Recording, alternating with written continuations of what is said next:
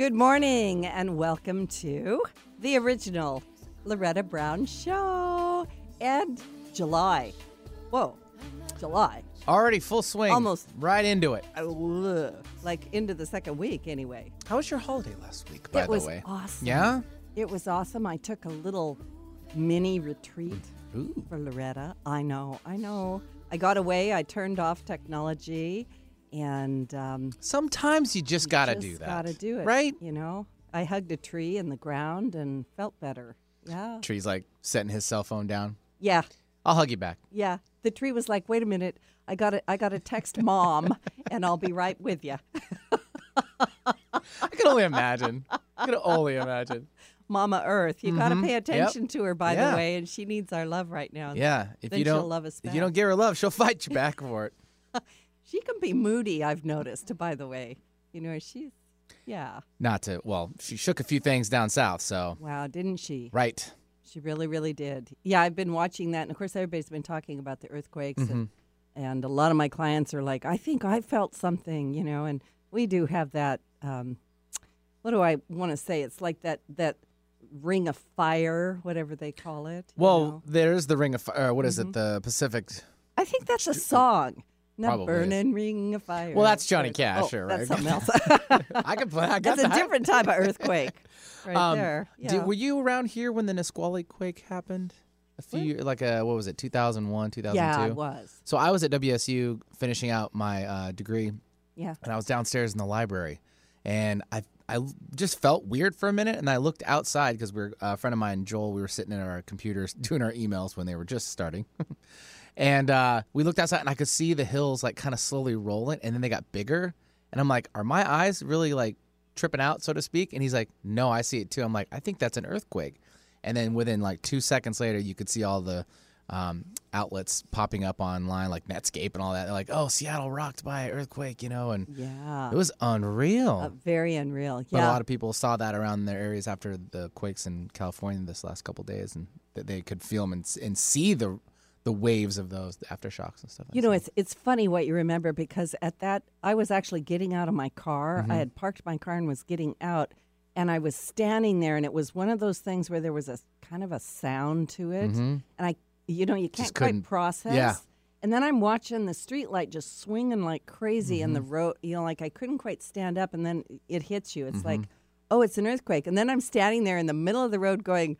What are you supposed to do if you're in the middle of the road? I don't think you an can do much more. Really, just stand there and Just stand there. Wait it out. There's a um I'm still looking I have to talk with one of our uh, other producers here Eric Ryder. He actually was here the day it happened in this building in Bellevue and there was a video being processed in one room in our aux studio and it was sh- it was uh, going through into our room here into the main studio. Oh wow. And Lee Carter, who was a former producer here, was standing and he was like holding on to the counter, and it has the video of him Hanging like, onto the hanging on. I'm like, I wouldn't even be looking outside though, because we have a five story, Story building building here, here, yeah. Mm-hmm. six and 7 above us. But Yeah. I would just be kind of like panicking. But our building did very well. I mean, it's actually uh, protected, and we've got up to date, you know, Yeah. uh, I- structure. so yeah, it's a good thing. I think we have a lot of, um, I'm going to say safe buildings here. you know, Rollers, I think yeah, they're rollers, rollers or what roll- it's called. Yeah, mhm. whatever the deal They're it is. so they- perfectly designed for it. Mhm. yeah, it's exactly right. For the most part. Yeah, for the most part. Yeah. I got a few cracks. In It's always good to be a little bit prepared. yeah. And uh, Never that get made me think right? about it. Yeah. Don't get yeah. Always be prepared. And and you know that goes for you and that goes for your kids and it Mm-hmm. goes for your family and and you know it's a good it's a good time to have a conversation not from a place of fear because that's not where I like to come from, but Yeah. from a place of being prepared. Especially when kids, you know, do those little drills. I know it sounds kind of silly. It takes a couple minutes before you know it, everyone's safe, and it's like, oh yeah, we remember that, dad or mom, and let's let's do this again or whatever. Just Mm-hmm. so they know, it should be automatic. Yeah, and I think if you make it like you say playful like that, like yeah, we're going to do that drill, but then they know they've been through it. Give them a little heads up, Yeah. and then, but don't do it right. See, this is how I did it. The last one, I, I gave them a heads up earlier in the day, and they completely forgot about it, and I'm like, oh my gosh, and I just said it. I'll do it sometime today, and they just totally forgot. They were outside running around, then they came back in, and then it, I made supposedly. The earthquake happened, and I was like, shook their bed, and I'm like, "Get out! We gotta go! We gotta go!" And so we did. We did our little evacuation. I love So, it that. was cool. So you're you're an earthquake too. You you and I'm an Johnny Cash. earthquake. I like to shake the world. That's right. That's for sure. Shake some ground under you. So Watch out, because here comes Benny.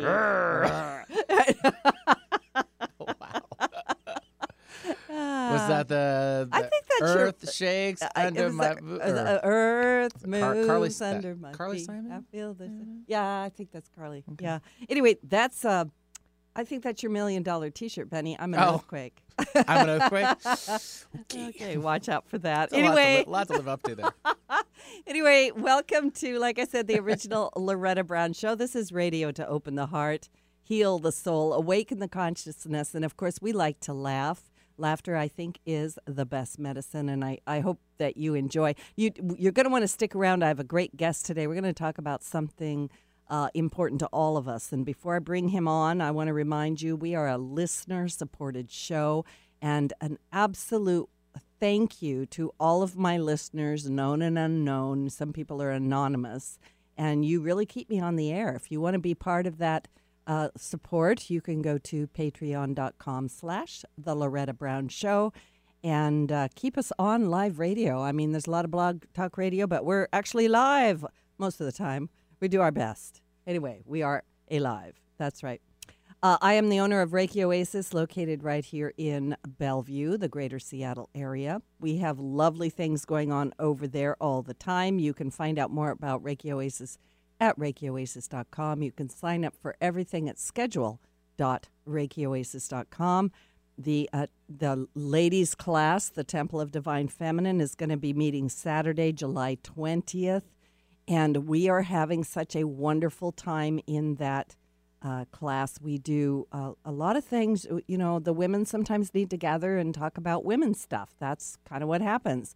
And then we do uh, circle uh, healing circles, and we do support circles, and we cry and laugh and and and have a good time. It's really really good. We do meditations, and uh, last month we did a cacao ceremony, and uh, kind of a little. Uh, I, I call them self empowerment things, you know, because we need to anchor that inside ourselves sometimes. My next Crystal Bowl healing concert is going to be Saturday night, July 27th. Saturday night, July 27th. I usually do them Sunday evenings, but this is an opportunity for those of you that have not been able to come out on a Sunday to come out on a Saturday night, 7:30. Wear your yoga clothes. Um, you know, be be hydrated. Bring a blankie and a face mask. You lay around. You get your tickets at Bali Yoga in Kirkland. Bali Yoga in Kirkland. Make sure you're at the right location. Yes, sir. I have a question. Yeah. Is there actually an attire for men to have yoga? Like yoga clothes for men? Yoga clothes for men. Or is it just kind of like There is the mo- loosely kind of fit? yeah, loose clothes is good. Because I understand there's a huge market for the women's side of things. I think you've brought up a really good point, Benny. Okay. I'm welcome to model anything you bring out. Oh, I'm okay. just saying. I actually have a client working on a, a line Ha! of yoga clothes for what we call the the real sized woman. Okay. Uh huh. Right. And uh, Plus I'll- size is usually what. Yeah, yeah. Mhm, Sure. And um, I'm gonna. I'll throw that at her. All maybe, right. maybe she can bring in men's clothes. All right. Because you know it's the mansy onesie is not going to do it. Which I did wear last week. I did wear a onesie, but it wasn't a man's. Well, I guess it was a man's onesie. what is it? That's right. We've talked about it in years past, and sure enough, on July 4th, I did it again. I didn't even put that together. Something they're they're just really comfortable. I'm sorry we're so silly this morning, you guys, but um, a couple of years ago, I ran across a Manzi onesie that looked like a, a sweatshirt with pants, but it was a Manzi onesie. You know, Mm-hmm. So it's just one giant piece of clothing with a zipper. with a zipper. So I had that too, but it Mm-hmm. had shorts and it was an American flag, sleeveless, and a hood. I'll show you the picture. I the break. love this. Oh, it was perfect. Oh yeah, yeah. You gotta. You I gotta was the hit at the up. park. Yeah, yeah, Got a lot of compliments. yeah. Never doubt the Manzi onesie. I think so. I think you got something going on over there, Benny. Sorry, I didn't interrupt on your that. Bali No, yoga, no, on no, your no. Bali yoga. No, no, you're information there. You're, you're all good. You're all good. So yeah, you can come out uh, Saturday night, July 27th at 7:30. Crystal Bowl Healing Concert. They're always healing. People love them, and we have a great time. I know there's a lot of people out there doing that. A lot of people doing Reiki like what I do, but remember that the person that it comes through is really the instrument also, and so it, there's just flavors, is what I call it. You know, I also play the piano, and I I taught piano for years, and um, I would just try to help the kids find what I call their signature voice at the piano because everyone's hands is weighted differently. So you know what that's like. Sometimes you just like one better than another. It doesn't mean it's good, bad, or otherwise. It's just the way that it is. So um, yeah, come on out. I do have a Reiki class the first Saturday in August. It's Reiki 2 from noon to 5. And like I say, you can find more about all of that at ReikiOasis.com. Very, very quick astrology tune in because we're in the middle of eclipse and retrograde season. We had a full solar eclipse and a new moon on July 2nd. We're going to have a full moon in Capricorn and a full lunar eclipse on July 16 to 17, depending on where you are in the world. And I'm not going to lie to you, my listeners. July 2019 is perhaps the most challenging month of the year because not only do we have those two eclipses, we have very tense oppositions between Cancer and Capricorn. Cancer is following your heart and Capricorn is what are the structures? What are the rules? And we're being asked to move away from that Capricornian structure, that rigidity, and follow our hearts and go in a completely different direction, which is not always easy and doesn't always make sense to everyone around us. Ugh. They're like, What do you think you're doing? Have you just gone crazy now? And you're like, Well, my heart tells me to do it. And they go, You're nuts. You need to get back to work, right? So there's a fine balance in there, but we do have these very tense oppositions. Mercury retrograde is conjunct Mars for two weeks, which means anger. It means uh, wild, stormy emotions. It means, oh my goodness, what are we going to do? And then, like I said, we're going to have up to six planets going backwards this month, which is really just a big look into your life. And my best advice is let go of resentments, let go of your limited beliefs, and really, really take uh, hold of that fear around anything. And let's do some things to release it. This is a great month to stop drinking or smoking or stop those self sabotaging behaviors that, you know, it's like you say, I'm going to go do that thing. I, I know I'm going to do it. And then you never do it. You're actually going to break through this month. You're going to be so fed up and um, I sometimes call it divine anger. You know, it's that force of energy that comes through us and says, you know, you're just going to stand up on your hind legs and you're going to go get this thing done now. So go do it. So if you need help, please reach out. There are a lot of people that can help support you. And please do not take things out on your loved ones. Um, not a good idea. There's a lot healthier ways to work that intense energy through you. And one of the best things is to take a walk, get outside, and like I said, you know, go h- hug a tree, go stick your feet in the earth, um, look up into the sky, and be grateful. Remember that gratitude, and I really believe this gratitude can help change everything. So, ha, breathe, drink water, get sleep, do all the good things. My guest today, by the way, is, this is so timely with the little astrology report, right? My guest today is James Templeton. By all standards of success, James seemed to have it all. He was a highly successful businessman. He had a beautiful wife and daughter. And in his early 30s, he had his whole life in front of him. And imagine his shock when he was diagnosed with cancer. His new book, I Used to Have Cancer, tells us his personal, amazing story of how he found his way back to health. And today, he's going to share that story and what he discovered with all of you. Thanks for your patience, James, with our, our opening and welcome to the show. Thank you, Loretta. It's so great to be with you this morning. It's just, it's really great to have you here. I think that, you know, anytime somebody says the word cancer, I think we all go, you know, like that. And for you, um, I think we need to just go back because you've been cancer free for how long now? over 33 years. Wow. That that's a long time. And um, if my understanding is correct, they didn't give you a very good prognosis when you were um, diagnosed. Is that correct? They told me I probably had a 20% chance surviving three to five years if I could get through these experimental chemotherapy treatments that they had uh, uh, give me, you know, at that time. And they said that, you know, that that was about the best they could do. And if I didn't do the chemotherapy treatments, I probably didn't have, you know, that much time. So anyway, I'm still here. yeah. yeah, you are. We're on the phone. Uh, you know, I mean, I do talk to the dead, but I don't think that's you, right? no. I think you're very alive. Yeah. I would love for you to uh, go back, go back in time, go back that 32, 33 years. Can you please tell us what happened? Because I know that my listeners are really, really listening. Yeah. Well, you know, I I was just this guy living in Texas, and I had, like you said earlier, I had several successful businesses. I was a young guy, entrepreneur, and I had a wife, and I had a little daughter, and and I just thought I had life by the tail. And I even was in tremendous physical fitness shape, I guess you could say. I was a runner, one of these guys you see running all over the place. And when you drove down a road any given day, you'd probably see me running down the road somewhere. So I was one of these joggers, you know, these these guys that worked out in the gym and and the reason I got into all this exercise was because my father and my grandfather both died of heart disease at a very Mm. young age. Mm-hmm. And I, you know, long story short, decided that, hey, maybe this was the way to prevent heart disease on my, you know, side of things.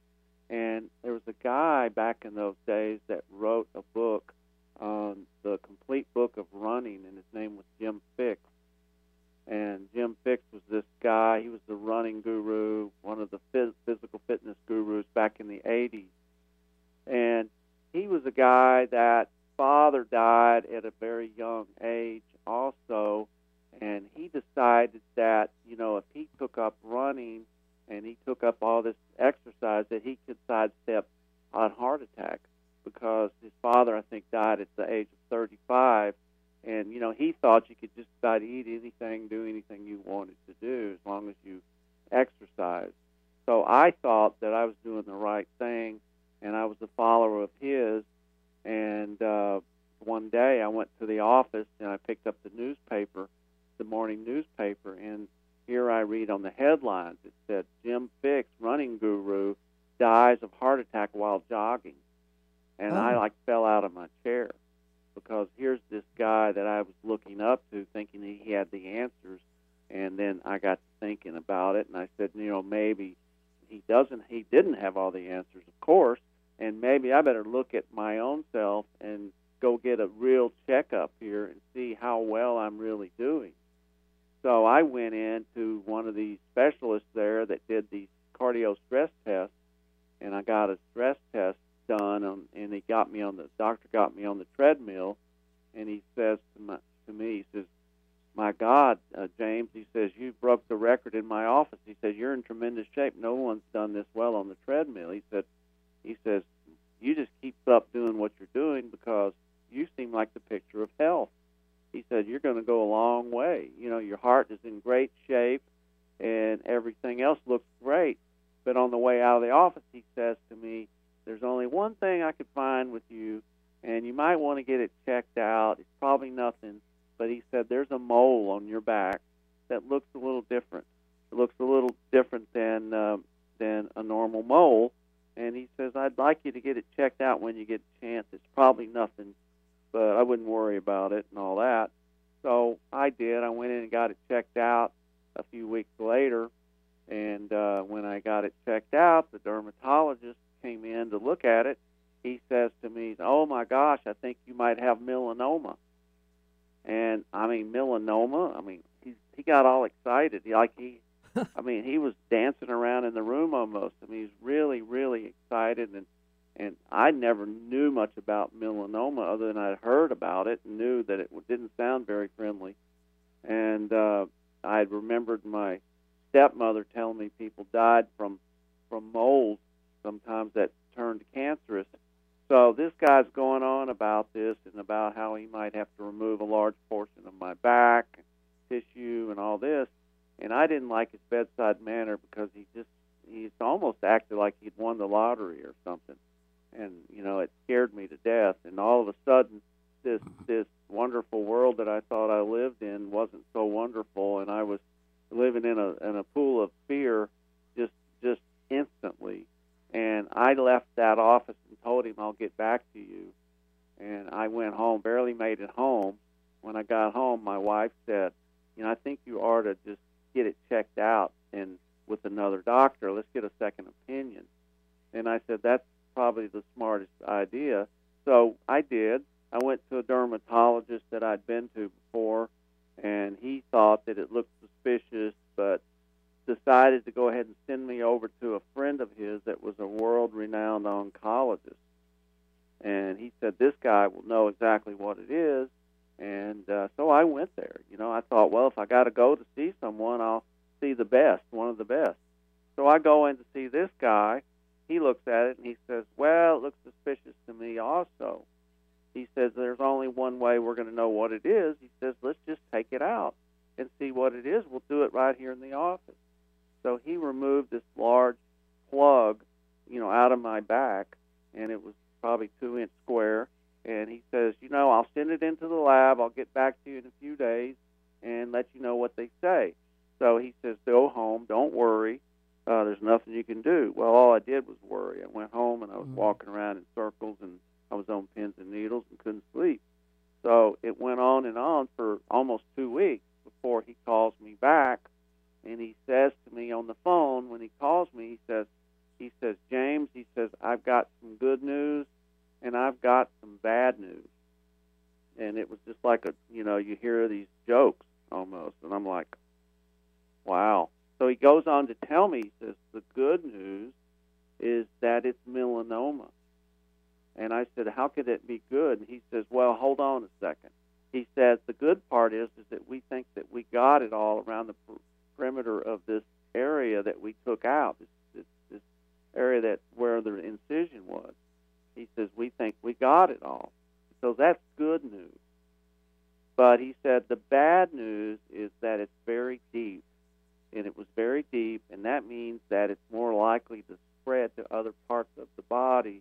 And so we've got to really keep an eye on this thing. And he said that uh, since it's so deep, we're going to call it stage four stage four melanoma, and he said stage four is is the the type that spreads to other organs. So he said the only thing you can do is come in every three months, and we'll check it out to make sure there's no no issues, and let's keep our fingers crossed, and hopefully we'll never see this thing again. Well, he also said, don't worry, go on, you know, live your life, just go back to normal life. Uh, there's nothing you can do. Well, I mean, how can you go back to normal life when someone tells you you have stage four melanoma? Yeah. And from what I could understand, that it was probably going to spread. And I also started to read a little bit. We didn't have the internet like we have now, where you can find something in five minutes.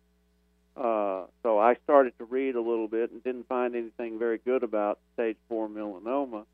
And then I found out from a doctor friend that people that had melanoma probably usually didn't live over three years or so. That with this type of melanoma, stage four. So I was just a total wreck. Now I went from this happy-go-lucky guy, mm. this guy that was ambitious, this guy that thought he had everything going for him that a young man could wish for, and all of a sudden, I I was a different person, and I wasn't fun to be around. I was uh, didn't want to go to work. I didn't sleep very well. Uh, I was just a miserable person, full of fear, full of anxiety, full of depression. So I was not a fun guy to be around at all. And eventually, after about six months of going back to the doctor, everything seemed to check out. But at home,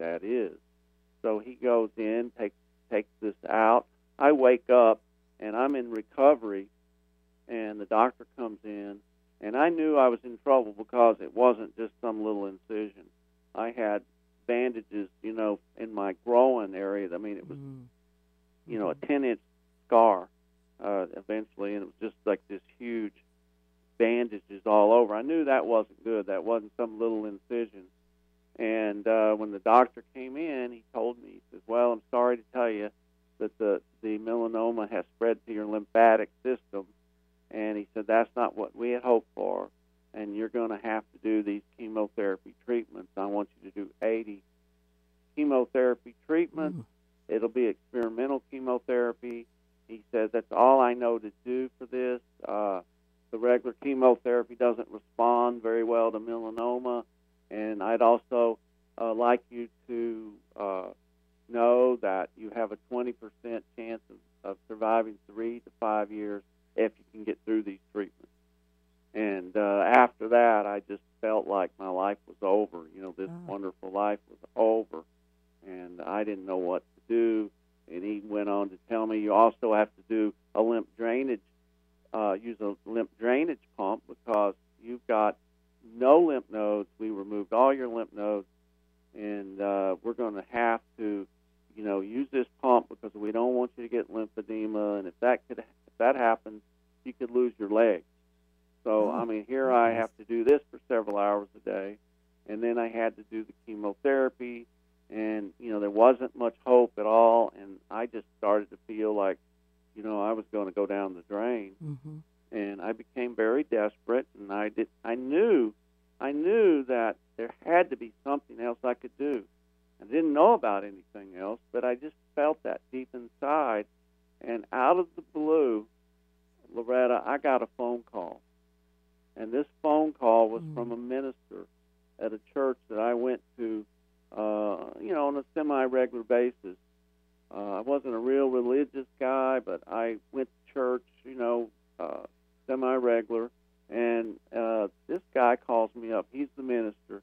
He calls me up, and he says to me, he says, James, he says, listen, I've been praying for you. He says, there's a lot of people in town praying for you. He says, I want you to know one thing: you cannot give up.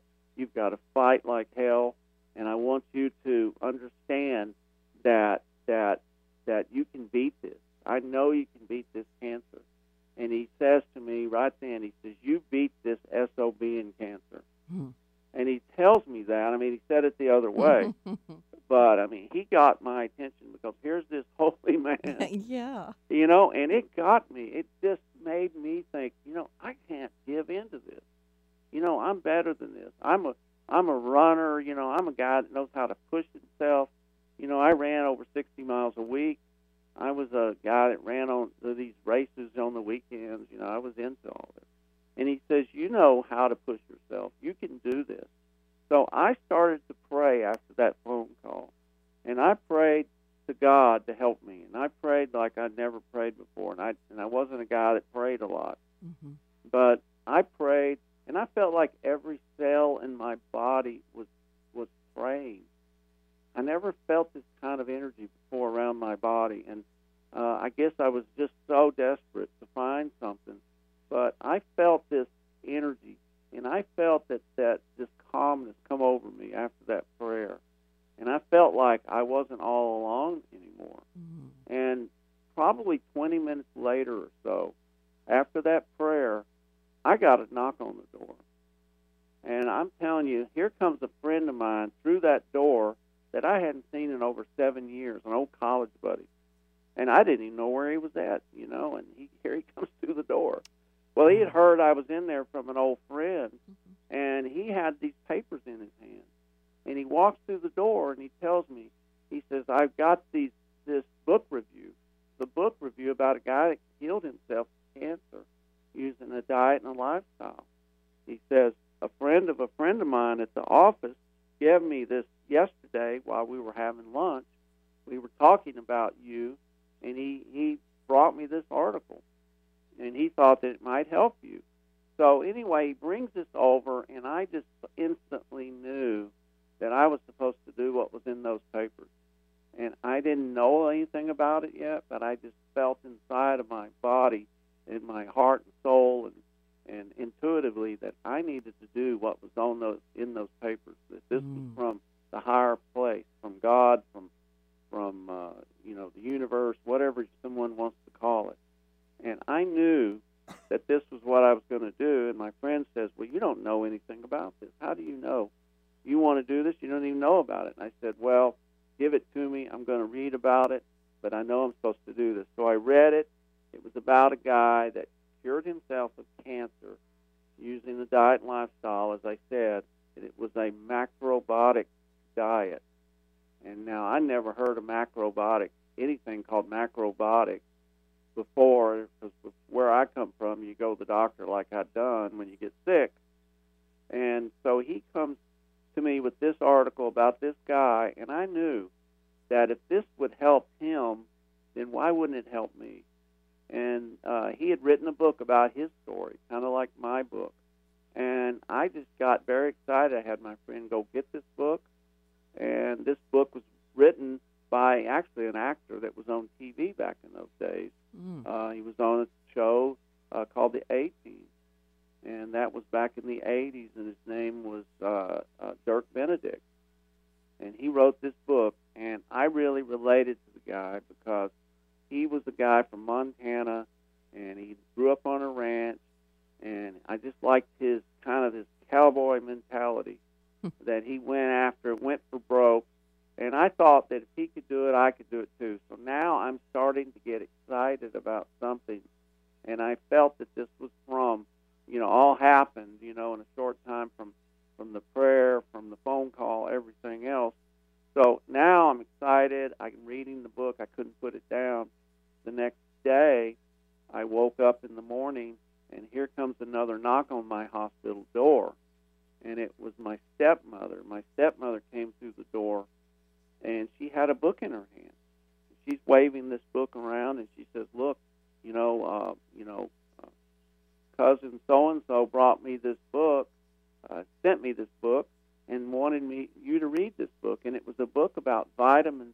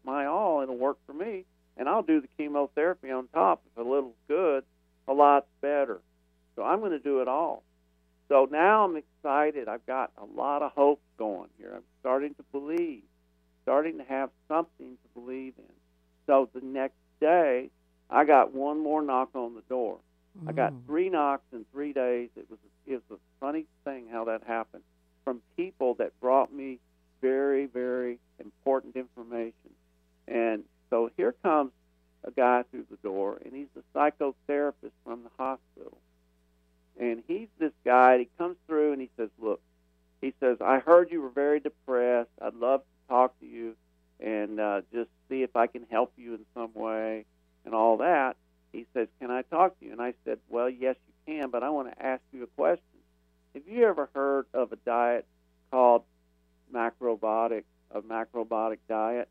And he says to me, Hold on a second. And he turned around. He was kind of strange. He went towards the door. He went over. I thought he was leaving. And he went to the door and he, he closed the door really tight comes back over, sits next to my bed, and he says, Well, I have heard of the diet, but I'm not going to tell you what I know about it until you promise to, to uh, not tell anyone of our conversation. Mm. He says, I don't want to lose my job here. I'm I'm working in a you know in a cancer ward. I've been here for 20 something years. I don't want to lose my retirement and pension and all that. So he told me that, and I knew I knew now I was really onto something. So he sat down there and he told me, says, I've heard a lot of good things about this diet. I've seen a lot of good things. Uh, I've people get well from this diet, many people. And he said, I even tried it, but I couldn't stick to it. So he says there's a right way and there's a wrong way to do this diet. And he says if you do it the right way, you could probably get well. But he says you know, have to do it the right way, and you can't slack off with it. You've got to really stick with it. And so he went on to tell me this, and I got really excited. And he says, by the way, he says you don't seem depressed after all. so he says, you know, you seem like the guy that could do something like this. So he suggested two other books for me to get, to go out and get and read. And uh, so I did. And this was all about supporting, you know, support these other books supported the whole idea of what I was about to uh, get into. And I was just very excited. So, long story short, I ended up doing 10 chemotherapy treatments, and uh, they, it was the worst thing I ever did in my life. They were Mm. terrible. And I had to do five at a time and then recover for two months. And then I had to come back again and do five more. And it was a 10 hour process in most, on most days. But I was sick, so sick and weak from these chemotherapy treatments. And uh, the doctor comes in one day and he says, I'm sorry to tell you, you know, your body's not really responding. That's why you're getting so sick. And I said to him, I said, listen, isn't there something else I can do? He says, no, there's nothing else we can do for you. And I said, well, what about a diet? What about a lifestyle change, you know, that, that has that deals with nutrition and, and vitamin C and things like that? He goes, no, none of it works like that to me. None, none of that works. And I said, well, what would you do if it was your son? He says to me, well, I'd do the same thing. And I said, well, you know, I could die from these treatments because every night people were getting wheeled down the hallway Mm. and they were dying in that hospital ward that I was in. And this was down in Houston, Texas. And, you know, it was one of these, these big time hospitals. And they were dying of pneumonia, you know, not from the cancer, from pneumonia and things like that because this chemotherapy was so hard, you know, on their immune system. Mm. And I just didn't want to be the next one, and I just felt like as sick, as weak as I was, couldn't eat or keep anything in my stomach at all, that I might be the next one. That's how I felt, and I knew I had to do something. When that doctor told me that, I raised up in that bed and I said, "Listen here, you SOB," because it made me so mad. Because here I had all this hope and all this positive energy around me before this, and now he's pulling the rug out from under me, taking my this this good feeling I had out, and giving me no hope to look forward to. And I told him, "Listen here, if I could get out of this bed, I'd tear you apart." and I'm going to tell you something. He turned around, he went out that door like he'd seen a ghost, and I never saw that doctor ever again. And I can tell you, two nights later, I decided to get up and sneak out of the hospital Mhm. at two in the morning. You know, I thought real hard about this, but I knew that I wasn't going to stick around any longer. I didn't want to find out what might happen to me one night. So I got out of that hospital and I went in and I made up the, my uh, decision at that point that I was going to dig in. I was going to do this diet, do the vitamin C, uh, change change my whole lifestyle, and I was not going to look back. And if it didn't work for me, if I didn't get well, it wasn't because I didn't try. I was going to give it 150 percent. I was going to be the guy that that people would talk about, you know, and and say this was the guy that that went all out and got well. I was going to be the hero in my own life, I guess you could say. Mhm. So I made up my mind that nothing was going to stop me, and if it did, then I wasn't going to feel bad about it because I'd given it everything I had, and that's what I did. And of course, Wow. I went and changed my life, and you know, it's it's all in the book. Everything I did back then, and everything that I would do again, because if I had to do this over again, I might make a few changes because I've learned so much over the years. But I can tell you, uh, that was the greatest thing for me because it changed my life. It it made me look at things differently.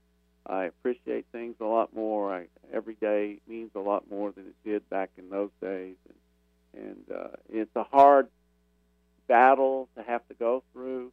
It was uh, you know a tough time. Losing basically just about destroyed my life.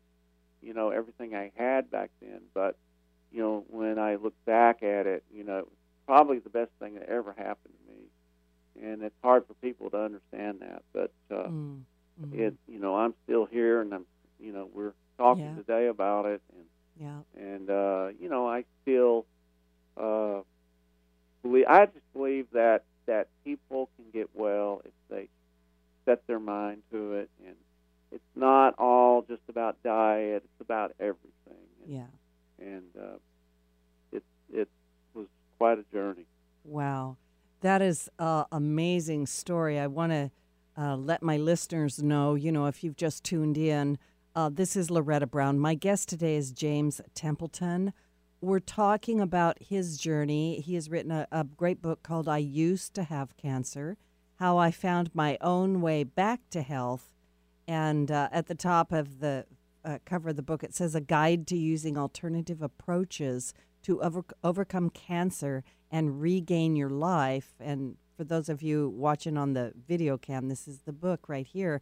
And it's a really it's a really great book, James. It's it's a it's a very approachable, but you've got so much information in this book about uh, like you said, it's more than just that macrobiotic diet. Um, there's a there's a lot in this, and I I just have to tell you that uh, I'm really touched by your story and very inspired by, by it. I I do believe in God and divine being, whatever people want to call that, and uh, you definitely had something going on, not only with that minister um, uh, talking to you, but those three people that came in, and um, yeah, it's funny because in the opening I was talking about that divine anger, you know, that impulse that Mhm. comes into us, and we're like, no, like you're telling this this guy, if I could get out of this bed, I'd tear you apart. You know, how dare you take my hope away from me or whatever. Yeah.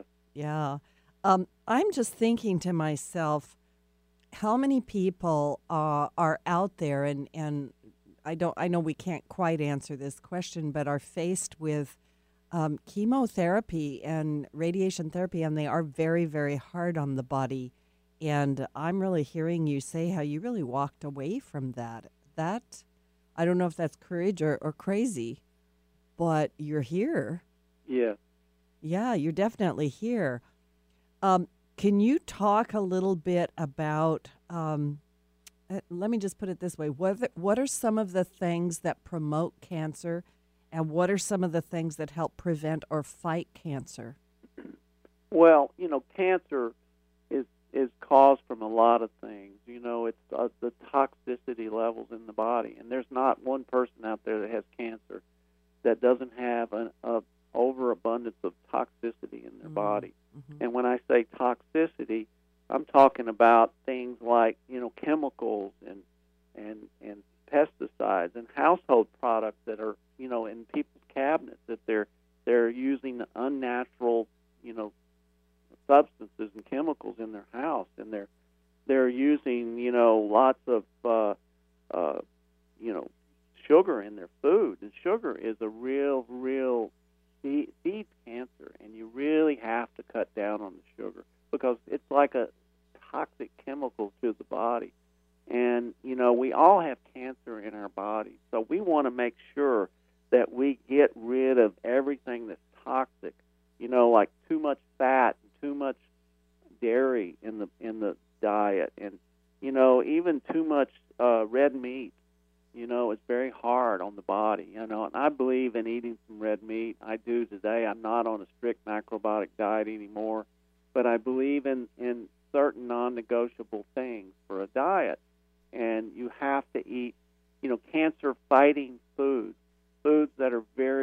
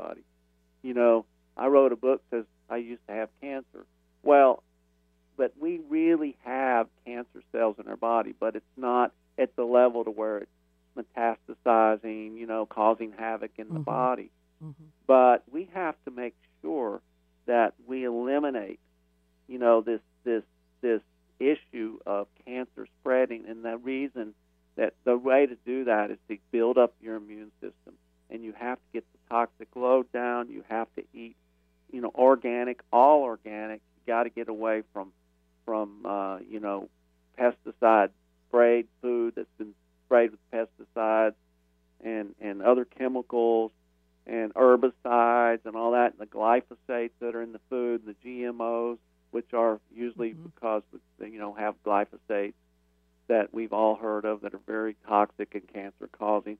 So you got to get all that out, and then you've got to put all the good stuff in to help fight it. So the vitamin C is very anti-cancer. Mhm. Uh, I like enzymes. You know, I take enzymes with food and a few between meals, and you know they're very important. But we all have the cancer, and the immune system takes care of it on a regular basis. But when the toxicity gets so high, it can't. It's overloaded. Can't do its job. So now, therefore, the cancer starts to stay around longer. Mhm. And you know, we also have things like yeast and fungus in the body because of all the excess sugar and the fermented, you know, yeast in the body causes havoc with the immune system. So the immune system's got to deal with that. And I even discovered that I talk about in the book something called parasites, intestinal parasites. Mhm. And parasites is a big, big problem. And I was told by by a doctor, which was a world-renowned uh, parasitologist, that he had never seen a case of cancer or AIDS that didn't have some kind of parasitic involvement. So, you know, you got to get rid of the parasites. You got to get rid of the yeast and the fungus. You got to get rid of the sugar and cut it way down because you got to starve the cancer to death and give it a lot of, I believe, vitamin C, which is deathly to the cancer cells. Mm. So, Mhm. you know, there's a lot of IV vitamin C therapies now that people are using to get to get really good results with cancer, and it's kind of like a healthy chemotherapy. So, you know, when I walked away from chemotherapy, I just did it, and I felt intuitively that I needed to do that, and it was a tough decision because, you know, I didn't Yeah. know a lot about it back then, but I can tell you it was probably the best thing I ever did because I felt like I was dying, slowly dying because of the way I felt. And I got scared and decided that, you know, if this doctor didn't have any other any other positive thing to say to me or anything like, well, look, you know, I don't know what else to do, but I'm going to work with you. We'll find something else if this doesn't work. Yeah. They don't say that. It's all like this or nothing Yeah. and I Yeah. wanted someone to hold me by the hand a little bit, you know, not do it for me, but just direct me, turn me in the right direction, and say, "Look, I'm here with you. I'm for you. You know, we can we can find something. This isn't working for you. I'll help you out. I'll do this for you because I really care, and I'm doing this because I want to help people." And I didn't feel that, so you know, I just felt like I was a number, and that you know, it was just like didn't really matter. I mean, they see so much of this, they become numb to it. Yeah. And I wanted to Yeah. be around someone that really cared. So I realized real quick that the only person that was going to care for me was myself. And I had to take the bull by the horns, as we say in Texas, and and do it myself and and go all out and and do, be my own guru, my own researcher, and uh, you know always be open to new things. But again, you got to get all the good stuff in and all the bad stuff out. And uh, I talk about all the things in in the book. Yeah, you do. Yeah, the book covers a lot of things. I really recommend people get it. James Templeton's book, I Used to Have Cancer How I Found My Own Way Back to Health. Um, James, uh, can you talk to us a little bit about uh, the Templeton Wellness Foundation and what is Unikey? Well, the Templeton Wellness Foundation is a foundation that I started a couple of years ago, and uh, I had a good friend, and his wife passed away of pancreatic cancer, and I tried everything I could to get her to try to do some other things, you know, to point her in the right direction, send her to to uh, a clinic that has had really unbelievable results with pancreatic cancer. But I just couldn't do it, and, and it really was frustrating. And after that, I said, Look, I'm tired of my friends, my family, my colleagues getting cancer and many of them dying, and I'm going to do something and start to give back and take advantage of my own story. So I started the, the Templeton Wellness Foundation because I wanted to give back, and I interview people that have had late stage cancer, most of them stage four, and they have survived for 10 years or more, and many of them 20 or 30 years like me. And they've done all kinds of different things, but there's a, some common factors there, and uh, most of them changed their diet, their lifestyle. Uh, some of them did a lot of different supplement, supplements. a lot of them did vitamin C. Some of them did different oxygen therapies and things like that. So I wanted to give people this information, not from me, from these people, you know, so that people could understand what they did. So I do that, and I also uh, have a restaurant guide that I'm working on because Mm. when people get cancer, they think that oh, I can't have a life anymore. I'm not going to, you know, be able to go anywhere, do anything. Especially if they've been on a strict diet, I can't have have any kind of joy anymore in my life. And uh, so I I've been working really hard for the past year on a restaurant guide uh, because I want to let people know where the healthiest restaurants are in America. And uh, so we've got that. It's almost complete. Uh, it's been quite a ordeal, but uh, it's about there, and it's it's up, but it's not complete totally. Mhm. But it's the Templeton list, and uh, it's it's on our site right now, the Templeton Wellness Foundation. So I do that, and then you also asked me about Unikey Health. Unikey is a company I started uh, 28 over 28 years ago because I didn't want to go back into the the uh, the convenience store, gas station business, selling beer and cigarettes, and you know things like that. I wanted to do something to really give back and help people. So I started a company that deals with uh, nutritional supplements and uh, you know parasite detox products, uh, the things that I've been talking about, all the things that help to detoxify, help to rebuild, because Unikey stands for Universal Key to Health, Mm. getting Mhm. to the root of all of our health issues and then rebuilding and then maintaining. And that's something that's been very successful for me, very important. And I feel like I've helped a lot of people, uh, you know, with Unikey. But now I'm really so excited about my new foundation. Uh, Yeah. This is really going to kind of, I guess, uh, help more people, you know, because one out of two of us almost are going to have cancer in our lifetime now. Wow, that's amazing. So, uh, this is Loretta Brown, my guest today, James Templeton, and I, I love the fact that you have this support out there. And I'm going to encourage people, uh, whether you have cancer or you have not been diagnosed with cancer, remember, one out of two people will have it. Uh, might as well change your diet and your lifestyle now to get James's book, I Used to Have Cancer, and then find more about him at unikeyhealth.com unikeyhealth.com. And, and, um, I love your courage. I love your story. And I love the idea that, you know, we can actually be active participants in our own health at all levels of our being. Yeah. Thank you so much for being on the show, James. Thank you, Loretta. It's been a pleasure. It's a pleasure. Blessings to you. And thank you again. Thank you so much. And to my listeners, have a great week. We'll talk to you next week.